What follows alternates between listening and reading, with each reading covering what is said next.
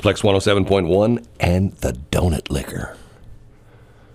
Are we over that now? No, no, we're not over it. That was so two months ago. It was five years ago. Remember, we looked it up. It was twenty fifteen. The oh, Donut yeah, well, Liquor. That's so five years ago. It's so twenty fifteen. Stop it. No, she's the Donut Liquor. She'll always be the Donut Liquor. Just like, okay. you know, just like President uh, Trump will always be uh, the orange president, you know. Nobody can change that. They haven't been making him very orange lately. I, you know, it's funny you should mention that because of the fact that when they had the debate... And the next morning they had like the, you know, the or actually, you know, uh, leading up to the debate, they had the pictures of the two candidates side by side. You know, they have them on the websites, you know, t- uh, you know, uh, a, a two frame. They look pretty yeah. much the same skin color. You know what I mean? He didn't look, he, you know, they, you know, I don't know, maybe Joe Biden's using the orange stuff. Maybe that's why they look the same. I don't know. Who knows? No, I, I don't think that. Who knows? I think that um, he just finally got some good makeup people.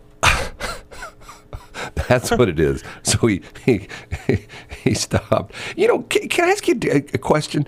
And, you know, maybe because I'm an old guy. I'm eighty-five now. So, you know, it's tough for me to, uh, you know, keep up with the current trends. But, you know, for a while, the spray tans were all the big thing. Is that still, like, as huge as it used to be? Do you know people that do the spray tan? It's I do know people. Matter of fact, one of our clients, Glow Beauty and Tan, they have a thriving business. Well, I, I was just curious because, you know, for a while, that was like huge because it was a new product. You know what I mean? It was a new product. And everybody going like, whoa. Yeah, it's still huge when it comes down to prom or weddings. Huh, interesting. Or...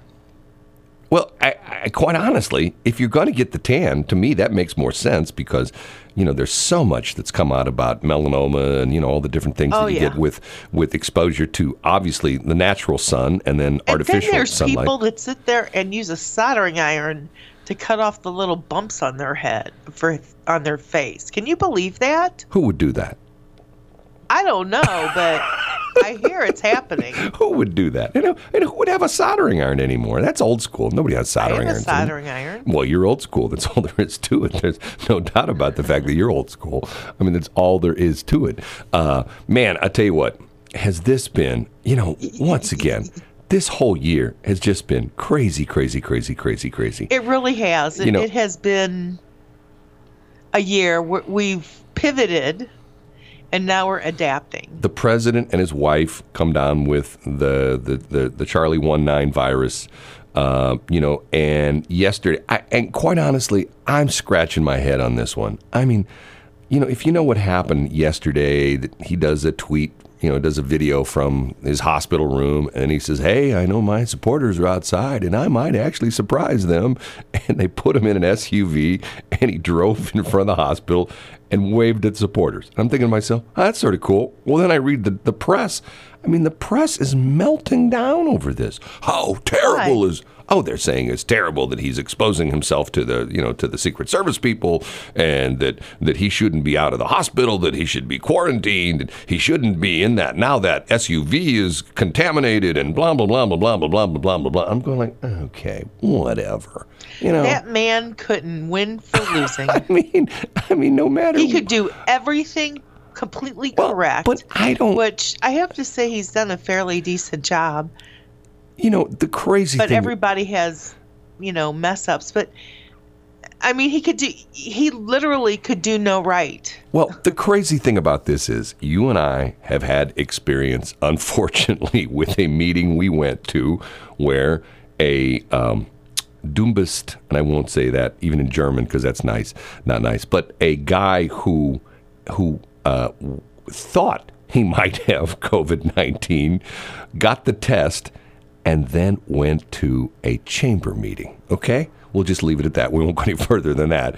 But it's uh-huh. like, okay, now hold on a minute now. If you think you have the virus and you go and you have the test, they tell you right there when you take the test to sort of lay low, like quarantine yourself until you get the results back. You know what I'm saying? I mean, you're not supposed, yeah, they do. You're not supposed to be out, you know, you know, shaking hands and you know, and, and, and being up close and personal with people at a at a meeting and things like that. And it's like, okay, so you know, you sort of scratch your head over over you know things like that.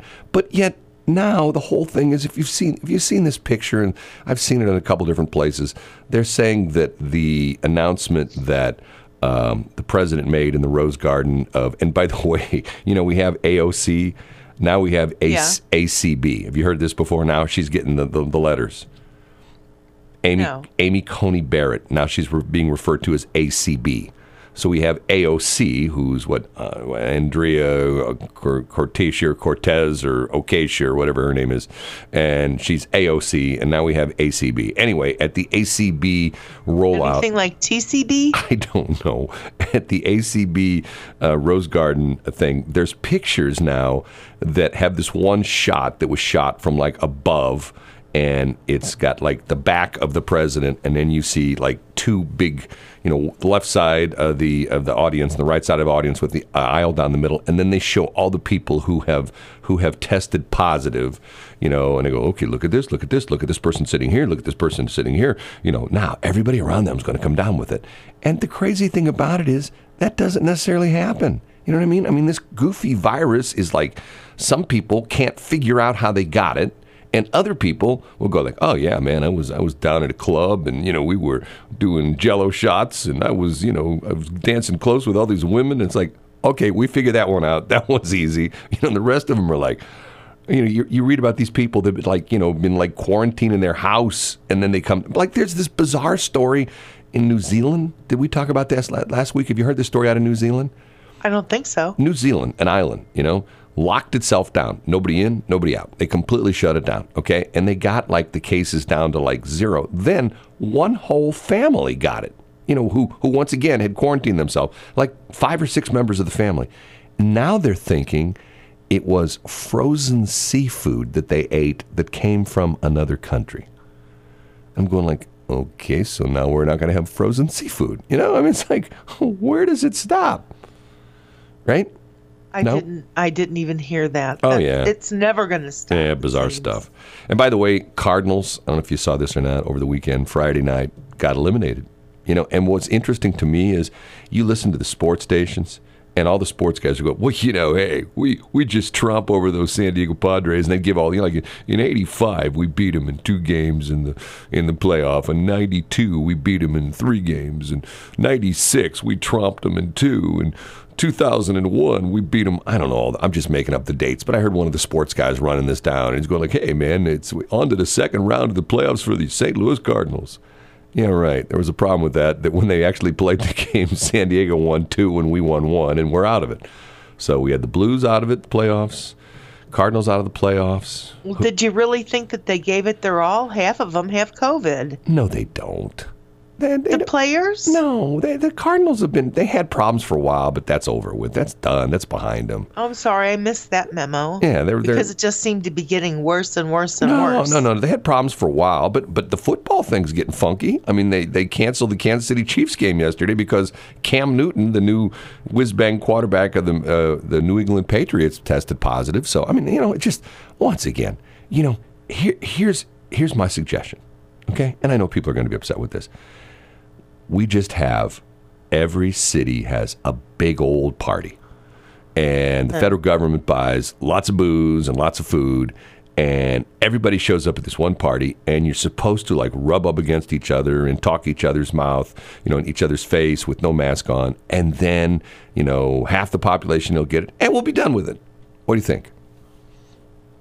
I think there's probably a lot of truth to that. I mean, That's what be, I think. It'll be over and done with. As a matter of fact, I heard I heard a doctor yesterday giving the death... It actually has a name, what you just mentioned. Yeah. Yeah, it's called... It does. It's called... You stu- know, where, where, you know, where you, you sit like with the measles. You get all your kids in one room, expose, expose, expose, so they can all get the measles, measles and get over with it at one time. It's called crazy stuff. That's what it's called. Uh, no, it, there's an actual technical name well, for that. I heard a doctor breaking down the death statistics. And, you know, once again, I know it's not nice to say, quote, statistics, because one of those statistics could be your mother or your father or your brother or sister, whatever. But yeah. the, the statistics for, for the death uh, death statistics of people with COVID nineteen under forty is like zero point zero one. So it's like one one-hundredth of a percent, which is like practically nothing. And then you bump it up to like forty to sixty, it's like zero point one, and then sixty-five plus, uh, it's still like zero point four or something like that. But of that zero point four, you know, the majority of those people, you know, uh, six percent of those, zero point four, didn't have a core, core comorbidity. In other words, they didn't have like heart disease or, you know, or cancer or something like that. And so in other words, like ninety-four percent of the people that die already in bad shape to begin with. And once again, I don't want to say something about, you know, like, hey, it could be your relative. It could be, you know, someone, it could be you that, you know, that ultimately uh, dies of that. But still, I mean, you know, it's like when we wake up in the morning and we go out and, and, you know, and do our thing during the day, and we drive around and we do this and we do that, we expose ourselves to risk. There's a risk that we get killed on the highway. There's a risk that, you know, we walk Thank into... Thank you for putting all of this well, out no, no, in the no, universe, no. But there's Brad. a risk that you walk into an office building and a window falls out and, you know, slices you in half. There's a risk that Again, you're a victim of a, you. of a drive-by shooting. Okay, we get the risk. Your risk that you get hit in the head with a meteorite. You know, I mean, there's all sorts of crazy stuff. There you know, is all sorts of crazy risk. And anyway, um, what you're calling the smartest woman in the world, she let me know that it was called the herd... The herd humi- hu- okay, immunity, right? Or I was called. I I always thought it was called the herd mentality. Well, there is a herd mentality of, of you know everybody just doing the same thing. They call that also. Oh, being... okay. So this is called herd immunity. They they also call that being a lemming, but that's a whole other story. But I can tell being you, being a what? A lemming. You know what a lemming is? It's it's a fruit. No, no, no, no, no. It's an animal. What? You don't know about, you ever heard that thing about being a lemming? A lemming? Lemming. We'll talk about it the next break. But here's here's here's how here's how we could get the whole here's here's how we get it all fixed. If if we had just one person, all we need is one person to go around the country and just do one thing and it'll all be over. And you know what that one person, you know who that one person is? Who? Well, I won't say who he is, but this is all he'd have to do. He'd just walk up to you. And he'd just come real close to you, and he'd bend down and whisper in my ear. And everything would be fine. Yeah, Uncle Joe would do that. It's six forty. If all of the kings had their queens on the throne, we would pop champagne and raise a toast. How many, how Westplex one oh seven point one. We're the new station for the Westplex. You know, O'Fallon, Saint Charles, Saint Peter's, Wentzville, Lake Saint Louis, Weldon Spring, and Darden. Westplex one oh seven point one. You know what my goal in life is, Shelley? To mess with me every day? No, that's one of them. my, other, my other goal. Oh, we have dual goals. Yeah, my other goal in life is to uh, go to uh, Hollywood and uh, get in the record business and be a professional hand clapper. Like, you know, in that song, like at the hand claps and... I want to be a professional hand clapper, and I want to be listed on, on you know on the credits that you know Brad hand clapping. You don't think? You know, I think that there's probably a job for that. No, it's all there's it, a job. There's hand models that do that. Well, it's all now. It's you know, God, I, I'm going to say something, but yesterday I'm in a parking lot, and a guy pulls up to me, you know, and I don't know if this ever happens to you. Uh, usually happens at the one uh, Quickie Mart that I go to. Guy pulls up, and of course, he's got to play his radio for the entire, everybody out the gas pumps, plus the people within a four-mile radius, right?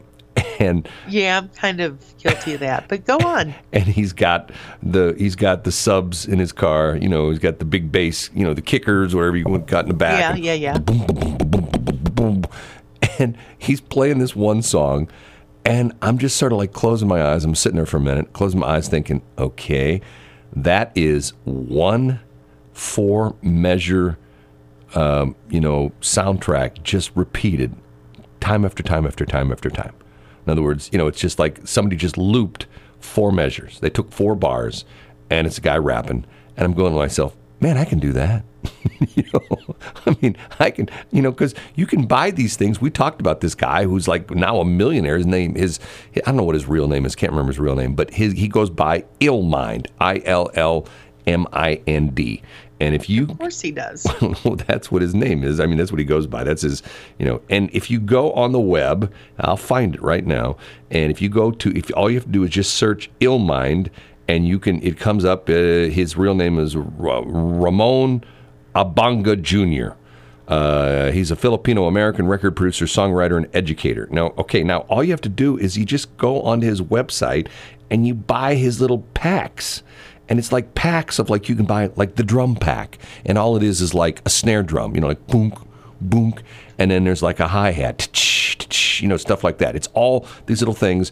And people buy this from him, and that's how they make music.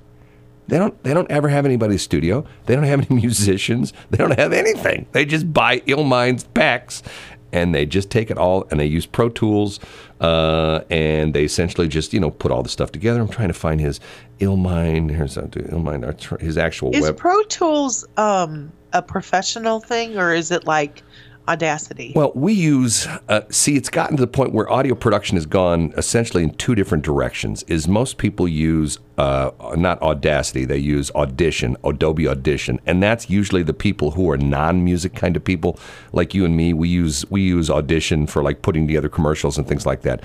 Pro Tools is pretty much come the, become the de facto standard in recording music, and it's also used in uh, motion picture production as well, too. And it's if if you look at Pro Tools and Adobe Audition side by side, I know we're getting really in the weeds here. They're very, very similar in, in the way they operate and the whole bit. Uh, and here's, let me think here, to find things. Illmind of Hospin, uh, da, da, da, da, Illmind Packs. And if you go to his website, uh, da, da, da, da, yeah, here we go. He's called it's call it Blap Kits. That's remember I couldn't remember what it was called. Blap Kits, B L A P, Blap Kits, Blap Kits dot com. And, you know, it's funny because right on the front it says, as seen on N B C and Forbes magazine. And, for example, right now, here's a bundle deal. You can buy the drum kits and shop now. So if you buy the drum kits, the drum kits is uh, the black box bundle. The black box bundle gives you every kit in one pack. It used to be one thousand seven hundred fifty dollars. Now it's one hundred twenty-five dollars. How about the all drum kits bundle? And it used to be eight hundred dollars. Now it's just eighty-nine dollars. Or how about the all sample loops bundle? Uh, and it used to be eight hundred dollars. Now it's just eighty-nine ninety-nine. And it's just it's just him in a room, like, beating on a drum, playing the cymbals, you know, got a couple little riffs on the synthesizer. And people just buy these things, and they just put together, they just put a bunch of these things together, and they turn, and they're, they're you know, musician. And I'm going like, okay, what happened to the good old days where where you had, like, you know, the incredible studio musicians, you know, like what they called the Wrecking Crew. You know, you ever heard the Wrecking Crew? You know what I'm talking about? I do not. It was a group. Is of... Is that like the, um, what is that called? No, it was a group of studio musicians in the sixties and seventies who were, like, on, like, every other record. There was a one guy who played the drums, and there was another guy. And if you go back and watch... Um, house band, isn't that what it's called? No, no, no, no, no. These guys, it wasn't a house band. These guys were, they were stu- they were session musicians. They were just hired to come in and do, you know, a drummer came in and did his drum track. And, and there was, like, there was one, there was a bunch of guys that were on almost all these records. And if you go back and look, like, for example, the Beach Boys were famous for this because...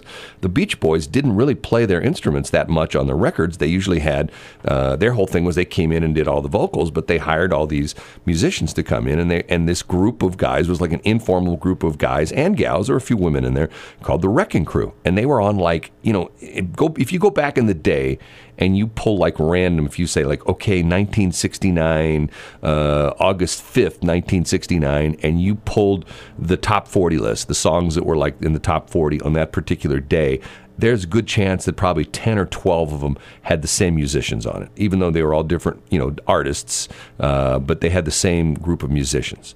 And that's why a lot of times when these groups go on tour, Um, you know, the people who recorded the music are not the people who are on stage, because the studio musicians are sitting back in Nashville and L A. They don't tour. You know, they go home every night, sleep in their own bed. They got a good gig. They show up in the morning and play their guitar, and they're extremely talented, don't get me wrong, you know, but yet uh, there's another group of musicians that travel on the road, you know. But anyway, you know, the deal with, like, Illmind is, like, and, and I've, I've heard the interview with the guy. He was on N P R, and he was on, um, I think he was on... Um, what do they call it? Um, um, the guy does a show where, where essentially it's like he he chronicles business people who have done very well. And and uh, this Illmind guy, when they interviewed him, talked about how, like, for two years all he did was his parents were were upset with him because he just locked himself in his bedroom, or no, I think he lived in his basement, his parents' house, and he would just record this stuff. And they're going like, his dad would go, "You're crazy. What are you doing? You're playing, you're whacking on a drum and you're trying to make money on that." Well, anyway, he started making money on this, and now he's like like a gazillionaire. And all he does is he sells these things, Blap Kits, B L A P K I T S, Blap Kits dot com. Go check it out. Are you fascinated? I am. Why don't we have them on our station? Oh, we do. We've wow. got like we've got the boink kit, you know, the like the boink kit. Like if you want boinks, doink, you've got uh-huh. doinks, and if you want smart people saying things, you do things like they'd actually breathe in my nostrils to make me move, to get get me moving. And if you, and then you've got what does the fox say? You have stolen my dreams and my childhood with your empty words, and yet I'm one of the lucky ones. Yes, still love that. Oh my God! Uh, and Bretta's growing on me, surprisingly enough. You like her? No. Oh, okay. It's seven o'clock. Westplex one oh seven point one. It is B S in the morning. I'm Shelley. She is Brad. Uh, you know what?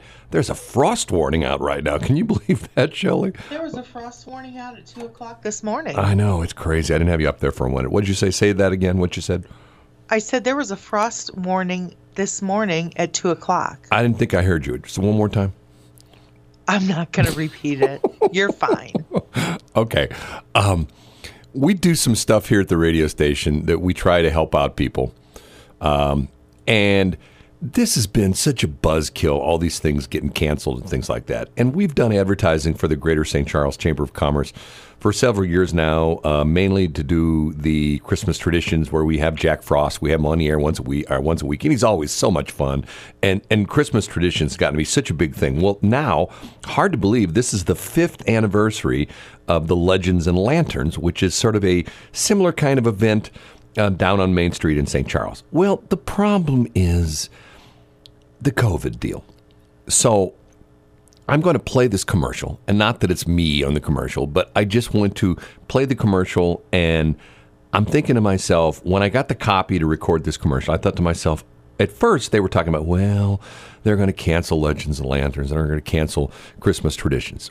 Well, the Greater Saint Charles uh, Chamber of Commerce, or Convention and Visitors Bureau, C V B, and the City of Saint Charles worked this out. And I think this is a really good compromise. So I'm going to play this commercial. You ready? Here we go. I'm going to play it right now, and then we'll talk about it afterwards, okay? Okay. Here we go. Come to Saint Charles this weekend for Legends and Lanterns on historic Main Street. This year, as we commemorate our fifth season, our merry band of misfits have come face to face with their most dastardly foe yet, the plague. The effects of this curse have permeated every corner of the globe, and our historic hamlet is no exception. But rest assured, our kooky troupe of Halloween legends have assembled to provide a memorable and safe experience for you. Their ghoulish antics will allow you to forget the troubles of the real world as they welcome you to the fantasy realm where witches reside in candy cottages, talking wolves dressed like grannies, and the only thing you have to fear is an unexpected encounter with the Headless Horseman. Join us for a festival that is a little silly, a little macabre, but all fun. We thank you in advance for social distancing, wearing a mask, and giving our legends room to play. For more information, visit legends and lanterns dot com. So it goes on uh, with some modifications, and I think the copy was very well written. They're talking about, you I know, too. give give the, the characters a little room, don't be up in their face, wear your mask, uh, and the idea being is that to a certain extent, Uh, the whole COVID nineteen thing sort of plays into, and I know maybe in a in a weird way, but sort of the Legends and Lanterns thing, because it's a plague. You know, I mean, you always read these crazy, stupid stories about, you know, back in the in the middle, you know, in the Middle Ages, and plague took over the world and killed half the people in Europe and things like that. And yeah, obviously, we never want anything like that to happen. But to a certain extent, I thought it was, you know, well done. And uh, the other reason I played it was because, you know why? What? I put the Wilhelm scream in there. uh, did you? You didn't hear it? The Legends and Lanterns commercial? You didn't hear it? I, I didn't. I was concentrating on the words. Oh, my God. Hold on a minute. Hold on a minute. I'll play the first beginning. Here we go again. That's Come to Saint Charles this weekend for Legends and Lanterns on historic Main Street. This year, as we commemorate our fifth season, our merry band of misfits have come face to face with their most dastardly foe yet, the plague. The effects of You, oh, I heard it. You yes. missed that? Come on. I got, you know, come on, I got to put the Wilhelm scream in as many commercials now. Now that you and I have talked about the Wilhelm scream, which has been in practically every Star Wars movie. And if you go on to uh, YouTube and you just Google or you just uh, search uh, Wilhelm scream, there's a couple of uh, videos up that have, like, you know, cut after cut after cut, you know, from movies where there's action scenes and you hear the Wilhelm scream. So anyway, that's, that's that. Too fun. Okay. Um, Over the weekend, and you know, I, I'm I'm just a nerd when it comes to this kind of stuff. Um, over the weekend, I found this at what I found thought to be an absolutely positively fascinating article on Jimmy Stewart. Okay, and I think Jimmy Stewart. You mentioned some of these actors from the thirties, forties, and fifties, and some people go like, he was a gentleman from the bygone era. Well, but I think almost everybody knows him because of the fact that he's in It's a Wonderful Life. Wonderful Life, yes. Right, which is, you know, usually played around Christmas time. And, you know, and obviously the people our age and the older people, uh, you know, have seen it gazillion times. But it's one of those movies that usually somebody in a household, you know, plays and, the, you know, and, and, it's, and it's, you know, the kids watch it and the whole bit. Okay, so Jimmy Stewart was in that movie. Okay, I found this article on Jimmy Stewart, which I found fascinating. Because, and, and after I read parts of this article, I'm going to ask you a question, okay? Here we go. Okay. In nineteen forty, Jimmy Stewart was drafted in the United States Army, but ended up being rejected due to being five pounds under the required weight. Given his height, at the time he weighed one hundred forty-three pounds. Not to be dissuaded, Stewart then sought out the help of Don Loomis, who was known to be able to help people add or subtract pounds. Once he gained a little weight, he enlisted with the Army Air Corps in March of nineteen forty-one and was eventually accepted once he convinced the enlisting officer to rerun the tests. Initially, Stewart was given the rank of private. By the time he had completed training, he had advanced to the rank of second lieutenant. This was in January of forty-two, much to his sh- chagrin due to his celebrity status and extensive flight experience, and he already had over four hundred flight hours, which back then was sort of uncommon. A lot of, you know, individuals didn't necessarily fly planes. You know, he had money, so he could. Uh, Stewart was initially assigned to various behind-the-lines types of duties, such as training pilots and making promotional films in the States, because he was a big movie star. Eventually, when he realized they were not going to ever put him in the front line, he appealed to his commanding officer and managed to get himself assigned to an overseas unit. In August of nineteen forty-three, he found himself with the seven hundred third Bombardment Squadron, initially as a first officer and shortly thereafter as captain. So he, he goes from private to second lieutenant to captain. During combat operations over Germany, Stewart found himself promoted to the rank of major. During this time, Stewart participated in several uncounted missions into Nazi-occupied Europe, flying his B twenty-four bomber in the lead port position of his group in order to inspire his troops. So he was like the guy flying the first plane in.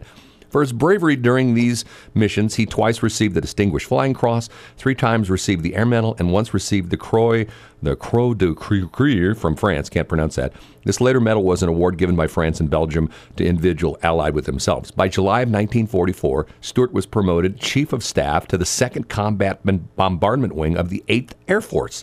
Shortly thereafter, he was promoted to the rank of colonel, becoming one of the only of handful of American soldiers to ever rise from private to colonel within four years. So he goes from private to colonel in four years. After the war, Stewart was an active part of the United States Armed uh, uh, Air Force Reserve, serving as the reserve commander in Dobbins Air Reserve Base. On July twenty-fourth, nineteen fifty-five, excuse me, fifty-nine, he attained the rank of brigadier general, a one-star general. Now get this. During the Vietnam War, he flew combat missions on a B fifty-two. Can you believe this? And he finally retired from the Air Force on May thirty-first, nineteen sixty-eight, after twenty years of service, and was sub- subsequently promoted to Major General, a two-star general. Did you know that about him?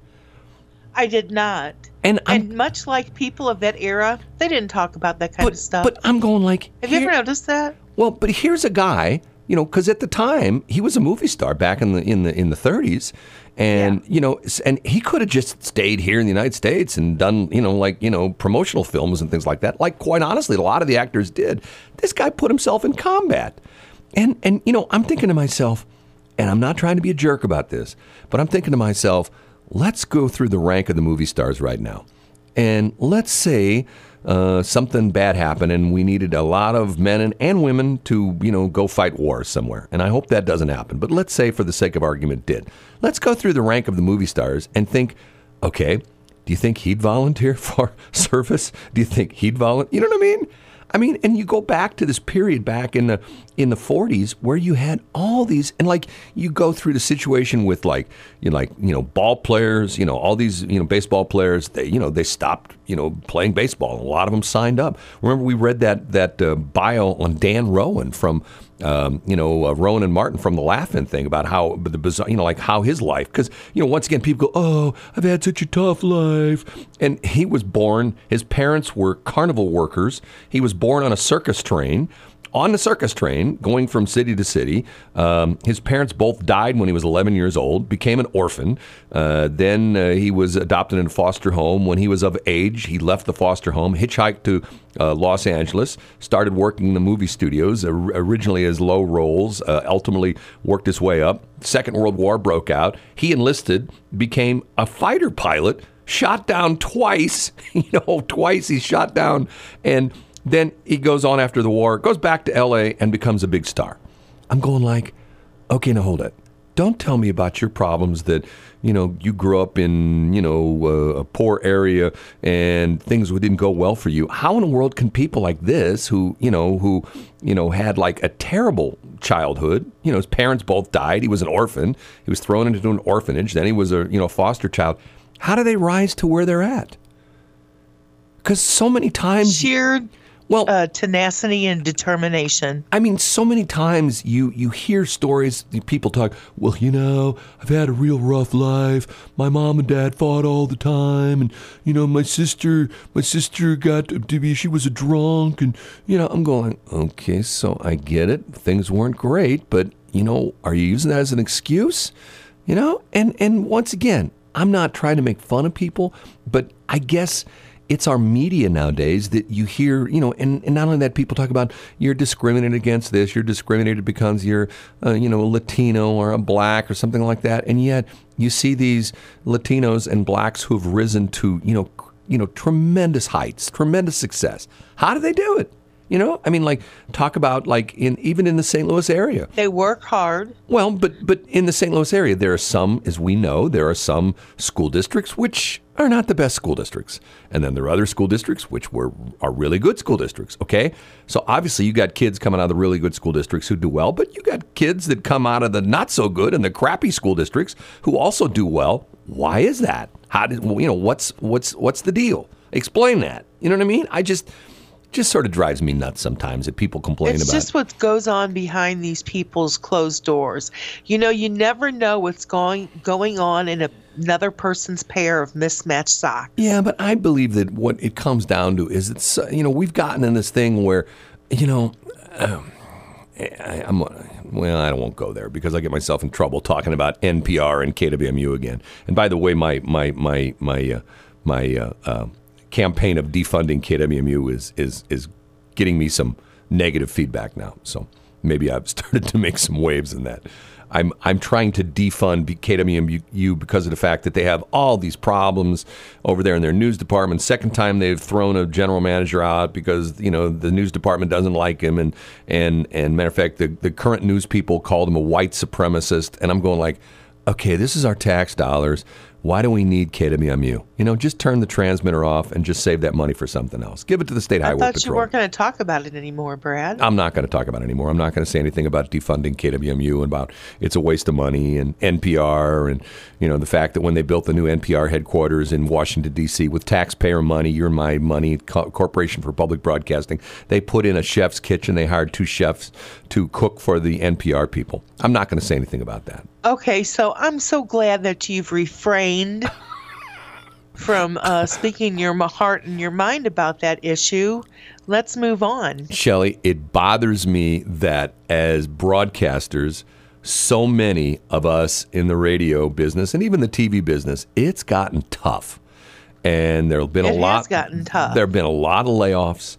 A lot of people have lost their jobs. iHeart just announced it. A lot of people who were furloughed uh, back in March and April due to the COVID nineteen thing, well, there's no more job. They're essentially being let go.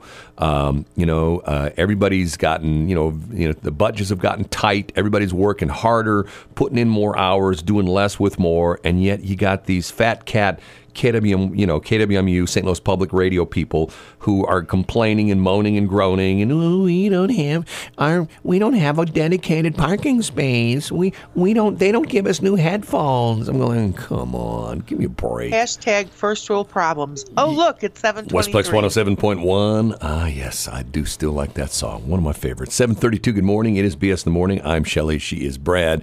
And you know what? Sometimes I just can't shut her up. She just wants to talk.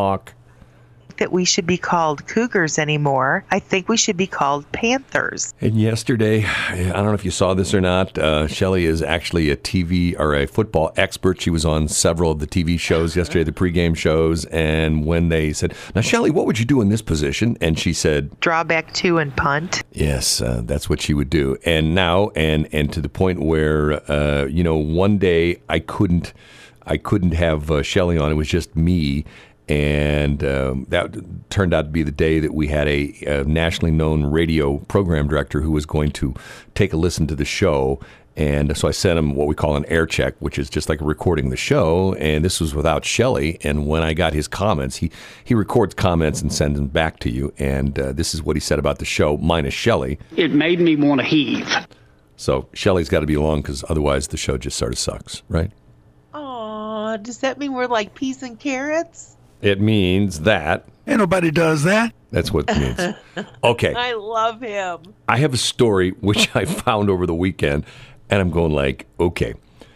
A Texas woman has been sentenced to fifty-four months in prison for shoplifting.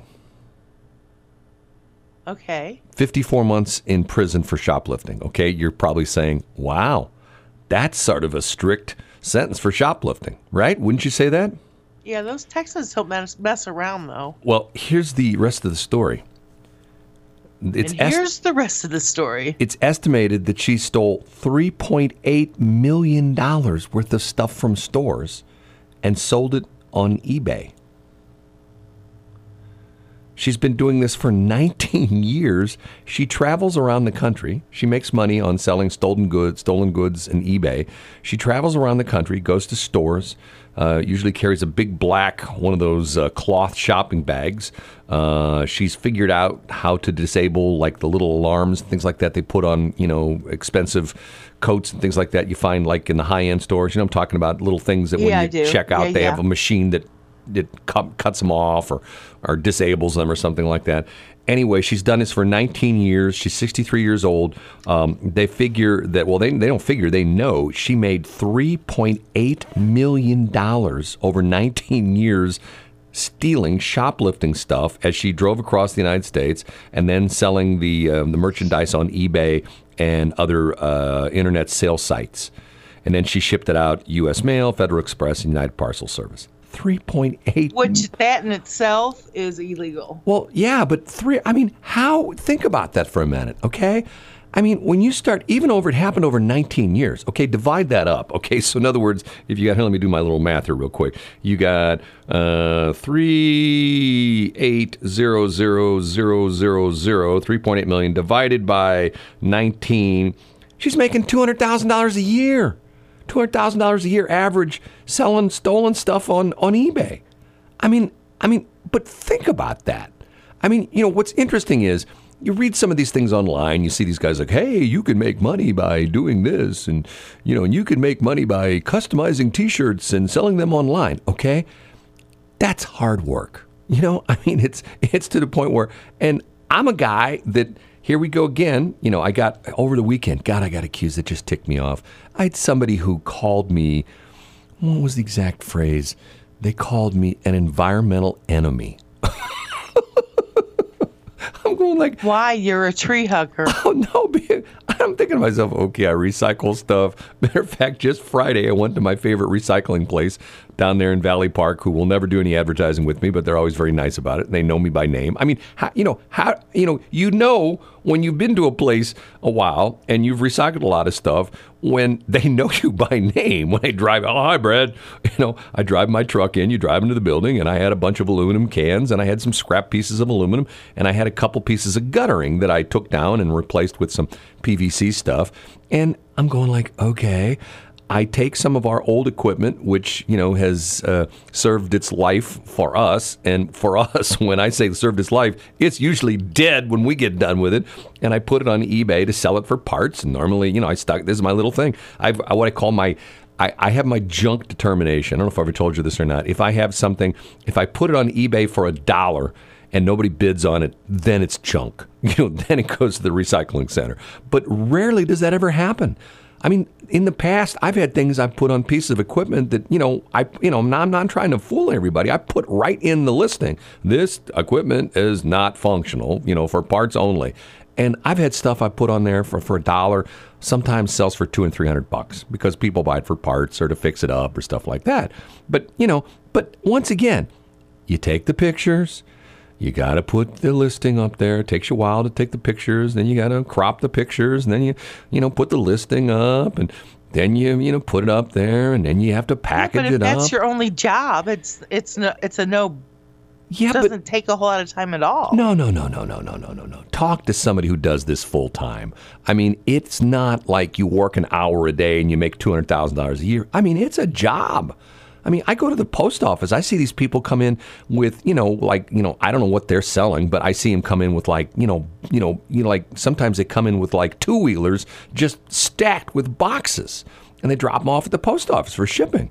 And I'm going like, okay. And I've talked to a couple of people. Hey, what do you do? Oh, I eBay out of my house. Oh, really? What do you sell? Oh, I go to garage sales and stuff like that. And I buy this and that, buy collectibles and things like that. And then I put them on eBay or I do some handcrafts and I do it on Etsy and things like that. You know, once again, it takes time. And anytime everybody goes, oh, wow, you too can make lots of money on eBay. It's hard work.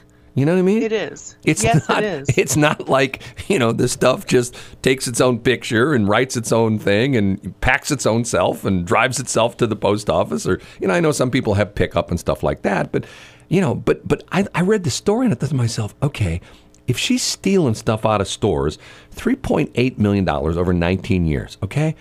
I mean, unless she's st- stealing real high-end stuff, like, you know, expensive leather jackets. And I mean, like, you know, you go to nice women's stores. I mean, like, like if you were going to buy, like, like a dress, what would, like, it, it, uh, to you, what would be, like, an expensive dress? Three, four, five hundred dollars, something like that? Yes. Okay, so, and if you stole a dress like that, and you put it on eBay, and you sold it for two hundred bucks, still... You know, to make two hundred thousand dollars a year, you figure two hundred thousand dollars a year, you divide that by fifty-two. That means you got to make almost four thousand dollars a week. Uh, that's a lot of stealing, and that's a lot of selling. You know what I mean? But if you if you break it up over nineteen years, it's it's not that much. three point eight million dollars. Most people don't over nineteen years. Shelley, most people don't make three point eight million dollars in their lifetime. If they started working at sixteen and they work till they're sixty-five, there's a lot of people who will never make that kind of money. Matter of fact, probably the majority of the population in the United States. If you figure, here, do this. You figure if somebody's making, let's say, let's say fifty thousand dollars a year. Okay, fifty thousand dollars a year, and they work thirty years. Okay, that's only one point five million dollars. You know, and, and, and let's say they let's say that same person's making fifty, and you know that's a lot. Let's say somebody's making thirty thousand a year, and they work forty years. Okay, uh, that's one point two million dollars. Okay, this gal made almost four million dollars in nineteen years. I mean, that's that's some serious money. So anyway, she's going to jail for fifty-four months, and once again, mainly because of the fact that. Not necessarily for, I mean, you know, shoplifting, because the stores, you know, they probably don't know who she is and they can't prosecute her. But why is she going to jail? Because she, she got caught. No, because she, she used the postal service, which is mail fraud. You know, yeah, she yeah, used the postal service, right? The pay, mail, say, FedEx and U P S. I'm, you know, I, I'm thinking to myself. What am I doing wrong? You know, I mean, you and I here every morning, then we work during the day. I'm thinking to myself, there's got to be an easier way. Maybe I could just steal stuff all day long, you know? No, that's you don't that's think? Not the way. No, that's not uh-uh. the way. That's not the, not the way. You know, maybe, no, not at all, actually. I, I okay. I've gotten to the point where, I don't know if I want to talk about this. Maybe I will. I've gotten to the point where the people who are like on the on the side on the highway when you know you come off the off ramp and they're down there, you know, you know, panhandling money. Yeah. I give them money, and I give them money, and I ask them.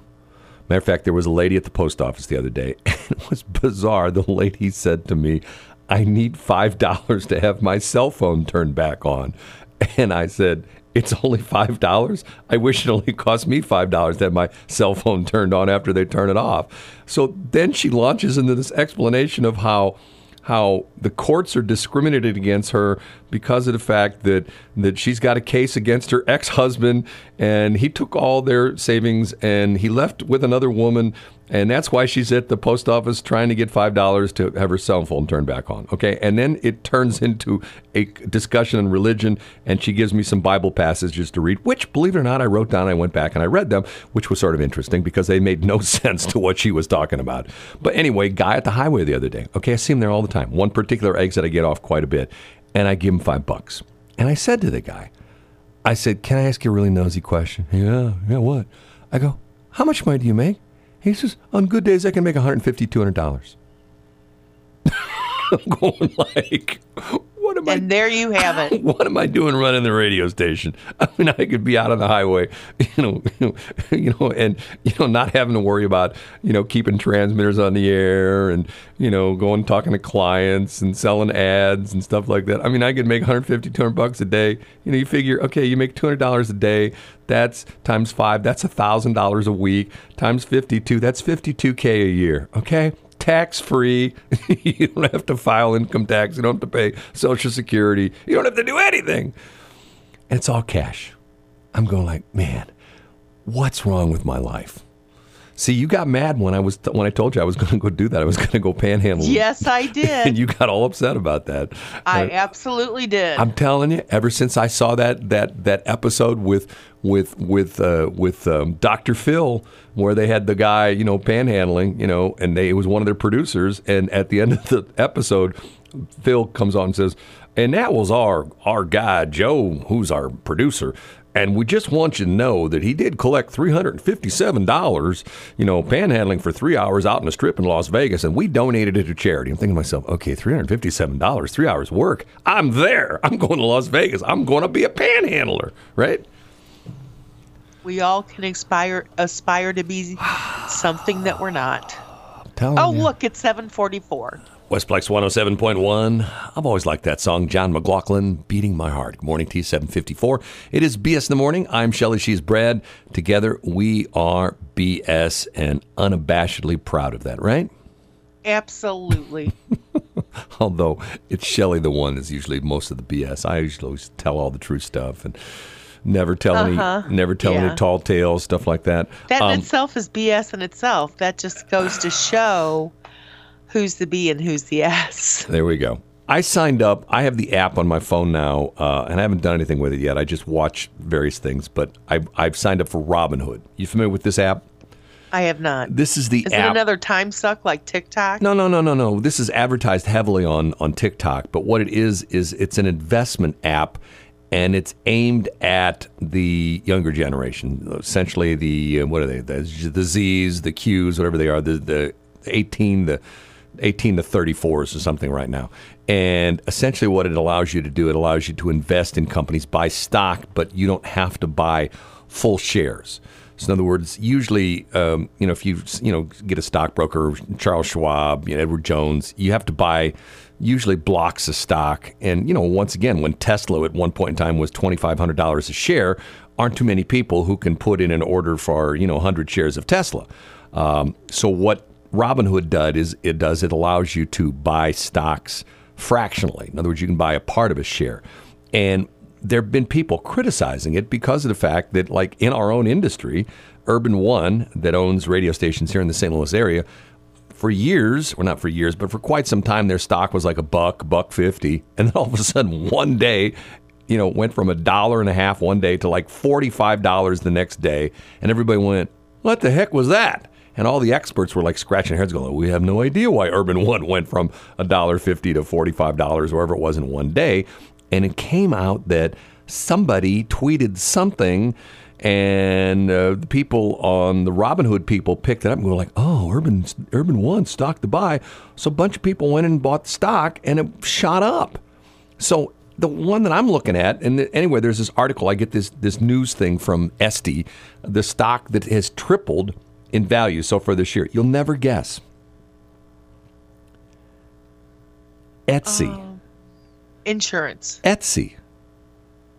You know the, the that doesn't surprise me. The the you know the the one because where people are trying to make some extra money, and they're trying to uh, be craftsy so they don't sit there and be depressed the whole time.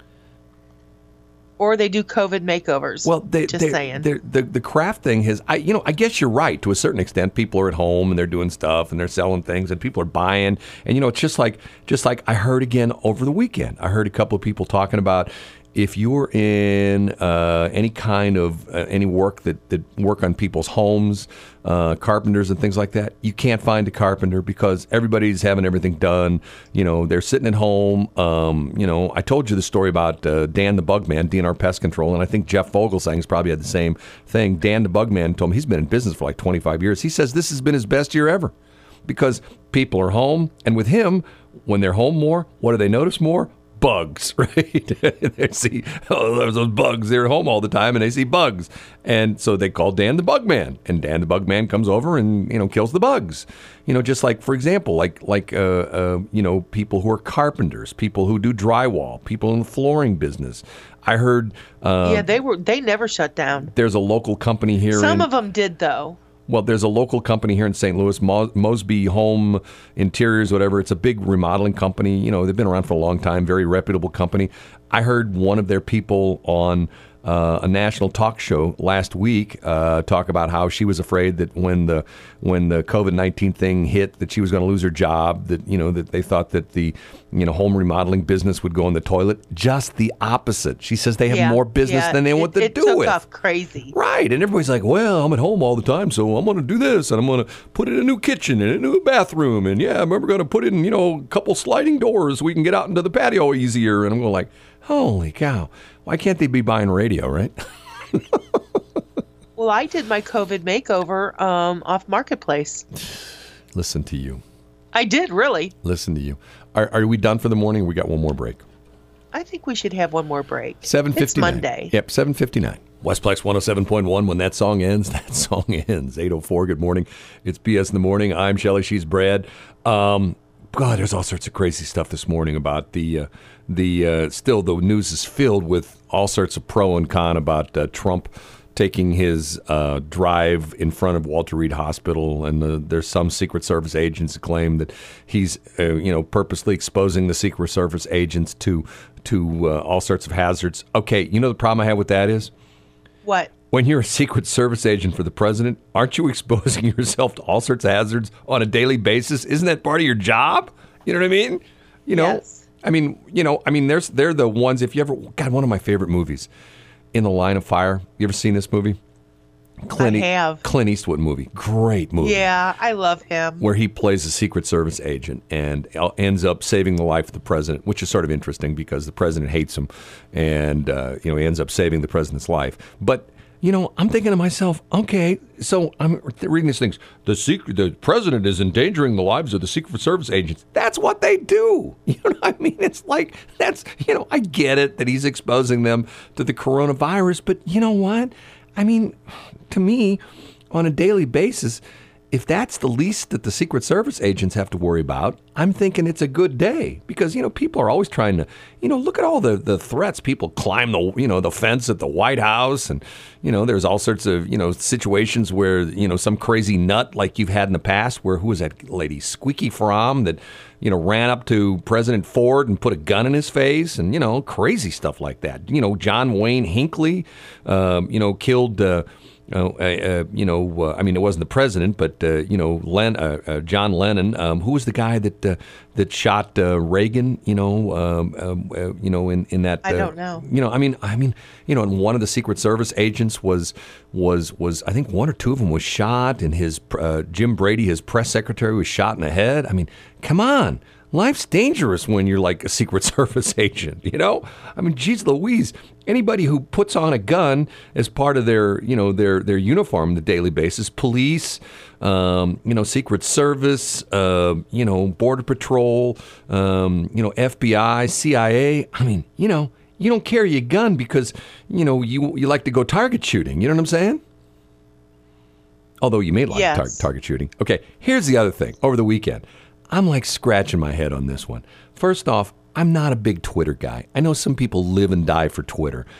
But the big news this weekend was the gay men took over the hashtag of Proud Boys. Do you know this story? Is is that the new uh, Netflix or something that's come out? No, Proud Boys is this group of, it's like, a, a you know, they're like Trump supporters. They're like sort of right-wing. You know, they're, they're, they're ones that have been showing up like in Kenosha and Portland, and they're like battling the Antifa people, sometimes literally, but most of the time it's been pretty, pretty, you know, nonviolent. Anyway, they're called the Proud Boys. And over the weekend, a it was an orchestrated event of gay men were supposed to take pictures of themselves with their husbands and things like that and post Uh, all over Twitter with the the hashtag uh, hashtag of Proud Boys, essentially saying that they've taken over the Proud Boys hashtag. That and and the guy who runs the the Proud Boys essentially says, "Hey, no big deal. You know, we don't have any problem with gay people. You know, there's no big deal. I don't know why they're doing it. You know, we're not against gay people. Matter of fact, some of our members are gay. You know, so it's like, uh, but I'm going like, okay, so why is this a story?" It's like a big story on a bunch of different sites on C N N. I mean, the headline is headline is is. Uh, I'm going to read the headline. The headline is, uh, "Gay men have taken over the Proud Boys Twitter hashtag." I'm going, okay, I don't quite get it. Well, they really shouldn't have done that because, I mean, this is their livelihood. Am I right? Whose livelihood? Who are you talking about? The Proud Boys. No, it's just a group. They don't make any money off of this. It's just like you know, it's like a you know, it's like it's like you know, it's like a. Uh, it's like a political party or something like that. It's like a subset of a political party. It's, you know, they all... Trust me, there's money that's being made.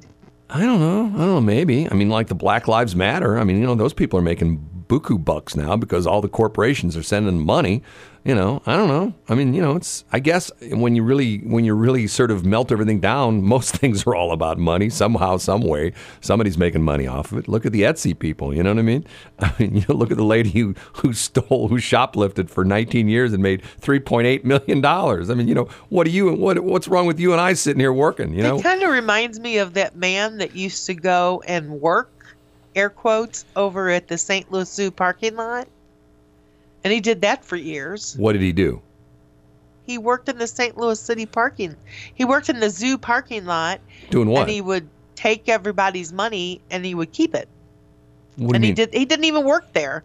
He did oh, that. Oh, oh, do you mean you mean as people came into the parking lot, he'd take money like he was the guy who was who was yes. like oh, it was parking. He did that for years. oh, well, how come hey, he, Len, how you doing? How come he didn't get arrested? I don't know. It took him, it, it literally, he was doing it for years. It took him that long to find him. No, come on. Yeah. No. Brad, I'm not the one that B S's. That's you. So, so some guy is at the zoo parking lot, and for years he's taking people's money as they pull in the parking lot, and nobody could nail him? I mean, come on. You, Correct. You walk across the street, and there the guy is. Hey, buddy, what are you doing? Oh, I'm taking people's money. Hey, that's illegal. Come well, with we me. We talked about it years ago on the air. I don't remember. I don't. You and I did? Well. We weren't on the air no, years you've only, ago. You've only let me on the air once before B S in the morning. I don't, I don't remember what you're talking about. A guy that was taking money at the zoo, and but, you know, once again, don't get me going about the zoo. The zoo's on my S list right now. You know, I mean, if you saw this thing that the, the you know, all the guys, the executives got pay raises and, and you know, and the zoos, you know, and, you know, and, and here we go again, like these these nuts at K W M U are sending like thing, you know, because Brad, leave them alone. Well, who's that? Who, K W M U. What? What? Did I say anything bad about the nuts at K W M U? Go on. Well, they're they're saying they're saying, well, can you know one guy with Jason Rosenbaum or Bloom, whatever his name is, he's saying, well, now that the people in Saint Charles County, because see now you have to you have to get a reservation to go to the zoo. You can't just walk into the zoo, even though it's free. You have to get a reservation. And he's saying that the people should, you know, that the zoo should say, well, you're not from Saint Louis City or Saint Louis County, so we're going to charge you because you don't pay the zoo museum district. Okay? Here's my solution to that. Charge everybody. Instead of having all this stupid sales tax crap, you know, just say, okay, you know, and people were like, well, we're the only zoo in the country that's free. Yeah, so? You know, I don't get that. You know, it's like, charge. Everybody else does. You know, I remember going to the San Diego Zoo years ago, and it was like, I mean, years ago, like when my oldest son, before he was born, so that's like thirty-five, thirty-six years ago, it was like fifty bucks a person. I'm going like, okay, this better be a good zoo for fifty dollars a person. And it was disappointing. Everybody talked about, oh, the San Diego Zoo, it's wonderful, it's great. Overpromise, underdeliver, you know? I mean, that to me, that was like, it was like the disappointment of a lifetime. Going to San Diego, it's like, okay, this sucks. Saint Louis Zoo's better than this, and it's free. But yet, once again, these people complain about stuff, charge, you know, and people, oh, we can't do that. Why not? Well, they do. They charge for parking, which well, is but, but, astronomical. But, but see, here's the goofy thing. It's like Metrolink. People complain about, oh, there are people that don't ride Metrolink. They, they, they don't pay. Well, duh. When, when, you know, how many people when they said, when they first started Metrolink, and they go, well, there's going to be a voluntary pay system. There's going to be no turnstiles. Because if you've ever ridden, like, the New York subway, or you've been in, like, the, you know, the, the L in, in Chicago, you know, you got, you pay your little token, whatever, and you got the turnstiles you go through. You know, unless you jump the turnstiles, you can't get on for free. Here in Saint Louis, I could get off the air. I can drive, you know, uh, over to one of the Metrolink stations, walk on, not pay, you know, you know, ride all day long, probably never have, you know, never be asked for a ticket. And people go like, well, it's voluntary pay. Okay, what about the people that don't, don't, you know, don't pay?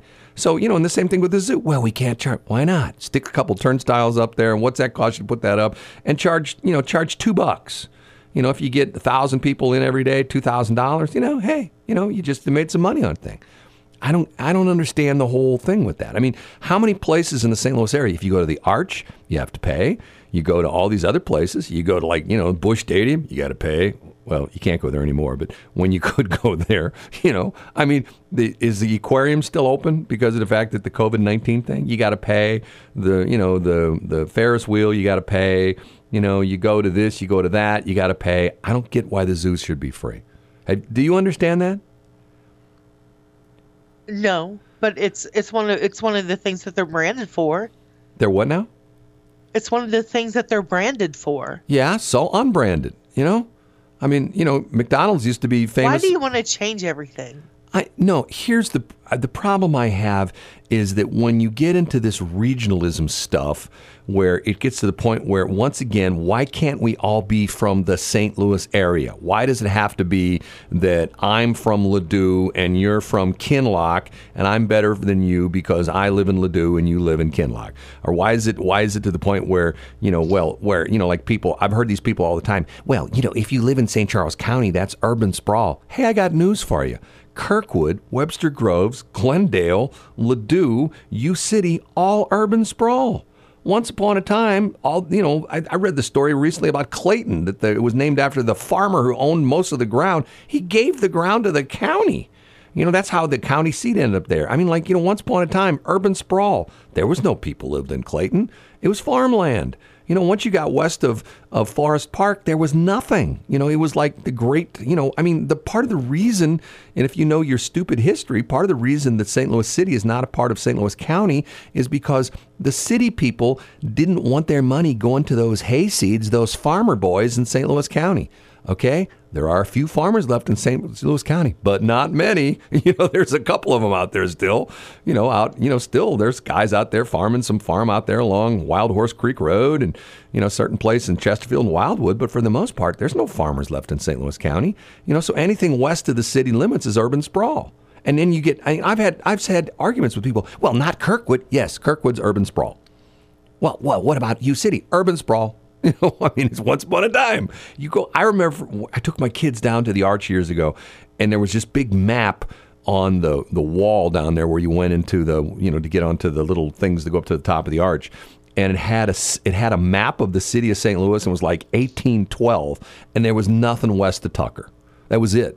You know, the city of Saint Louis was like, on the south side it was Shoto, and the north side it was Saint Louis Avenue, and the west side it was like Tucker, and once you got past Tucker, it was like it was like, you know, trees and and and and and nothing. You know, it was like forest. You know, so, you know, once again, you know, the and, and people, oh, Saint Charles County. It's just like, remember I told you a story, like my ex-boss, Ron Grubbs, when I first moved to Saint Charles County. He said to me, oh, Brad, did you buy a single wide or a double wide? Okay, okay, Mister Snooty Pants, you know, like, you know, I mean, like, I mean, like, and, and he used to always say, he used to always say the thing, like, he said, this is sort of a joke back in the day, but he'd said when he, if he had to go make a sales call in Fenton, he had to put on his white shoes, leisure shirt, or leisure suit, and his white belt. That was his joke about people who lived in Fenton, you know. And and where did he live? Well, he lived in Chesterfield because he was okay. He was cool. And and if he you lived was in, cool because he lived in Chesterfield. Yeah, if you lived in Fenton, you were a Hoosier. If you lived in Jefferson County, you know, you know, you you know, you you you you wore bib overalls and bare feet. You know what I mean? Isn't that still true to this day? No. Oh, that's only in some parts of Jefferson County, you know, but, but, but you know, I mean, it's all fun and games until somebody hears a banjo. But, but see, here's what's interesting about it is, okay, is that when you leave the Saint Louis area, when you travel, and someone says, hey, where are you from? You don't say Wildwood. People go like, Wildwood? Where's that? Because people outside of Saint Louis, they don't know where the hell Wildwood is. You know, but you say, I'm from the Saint Louis area, right? You know, so why can't we all be that? Why can't we all be just one old big group of people? Why do we have to have the city and the county get mad at Saint Charles County because they don't play, pay the zoo museum district tax? You know, charge for the stupid museum, you know? Heck, they charge for the city museum, right? Yes. We should charge everybody who listens to this radio station. Right now, we'd make, if we charged a dollar a listener right now, we'd make Two dollars. Two bucks. Two dollars. You and me, we'd have to pay. Uh, no, there's a lot more people listening than you think there are. Oh, I don't know who they are. I don't know. And just so you know, that guy that I was telling about, it wasn't here in Saint Louis. It was at the Bristol Zoo in England. Which guy? He worked as a parking t- attendant for twenty-five years. Oh, I was going to say, oh, so now the truth comes out. It's a fake story. Shelley and fake stories. Oh, my God. well, well, if you go downtown and park, like for a stadium event, when they used to have it, you know, you go in some of those lots, you go like, okay, is this guy really the right guy, or is he just taking money? You know what I'm saying? I mean, think about that for a minute. You know what I'm saying? I do. When you pull into a parking lot, like for like a stadium event, there's a guy there taking your twenty bucks. How do you know who that guy, that guy isn't just some like guy just taking your twenty bucks? You, you don't. Right. He, he's not wearing a uniform or anything like that. You know, he doesn't have his official parking dude, dude hat on or anything like that. You know, they wear that special hat. They do. Oh, yeah. You is it like is like a little uh, train hat? No. Conductor hat? It's the special parking dude hat. You don't know what the parking dude hat is? Uh-uh. God, I had somebody over the weekend tell me that, that when they started giving me all these goofy quotes, and I go, what in the world's that for? And they go, The Big Lebowski. I go, I've never seen that movie. And they went, you've never seen The Big Lebowski? Nope, never Everybody seen it. Everybody says that to you. I've it never, must not be a rom-com. I've never seen that movie either. Dude, dude, you know, I'm the dude. You know, I'm going, okay, I don't quite understand what that movie's about. But bowling or something like that? Have you? I mean, is that what it's about? Bowling?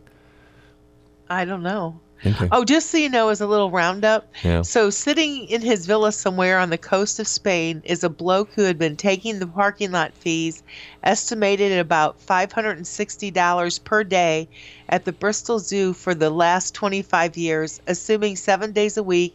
This amounts to a couple millions. The funny part, nobody even knows his name. I find that hard to believe. I, I just I, I don't believe stories like that. That's that's urban legend. You stuff. Sat there and had a conversation with it on the air. I've never talked. You, I think you're listening to J C Corcoran or something like that because I've never. I don't talked listen about to that. J C. I'm, I'm going like I don't talk about. I've I don't never heard that story I before. I listened to K S L Q well, whoa, whoa, whoa, and Westplex one oh seven point one. Originally, you said it was the Saint Louis Zoo. Now it turns out it's a well, zoo in I London. I thought it was a Saint Louis Zoo because of how I felt. back when we were back when we discussed this. Well, you know what? You know what I say? I say your story is one of those things that make you go, hmm. That's what I say. Pretty appropriate. And we're done. We're done. Stick a fork in us. We're done. Yay. It's Monday. It's going to be a great week. And uh, don't you think it's going to be a great week, Brad? Oh, man. Fantastic. See, he even, he look how positive he is. Have a great day, everybody. This is Shelley. He's Brad. Peace.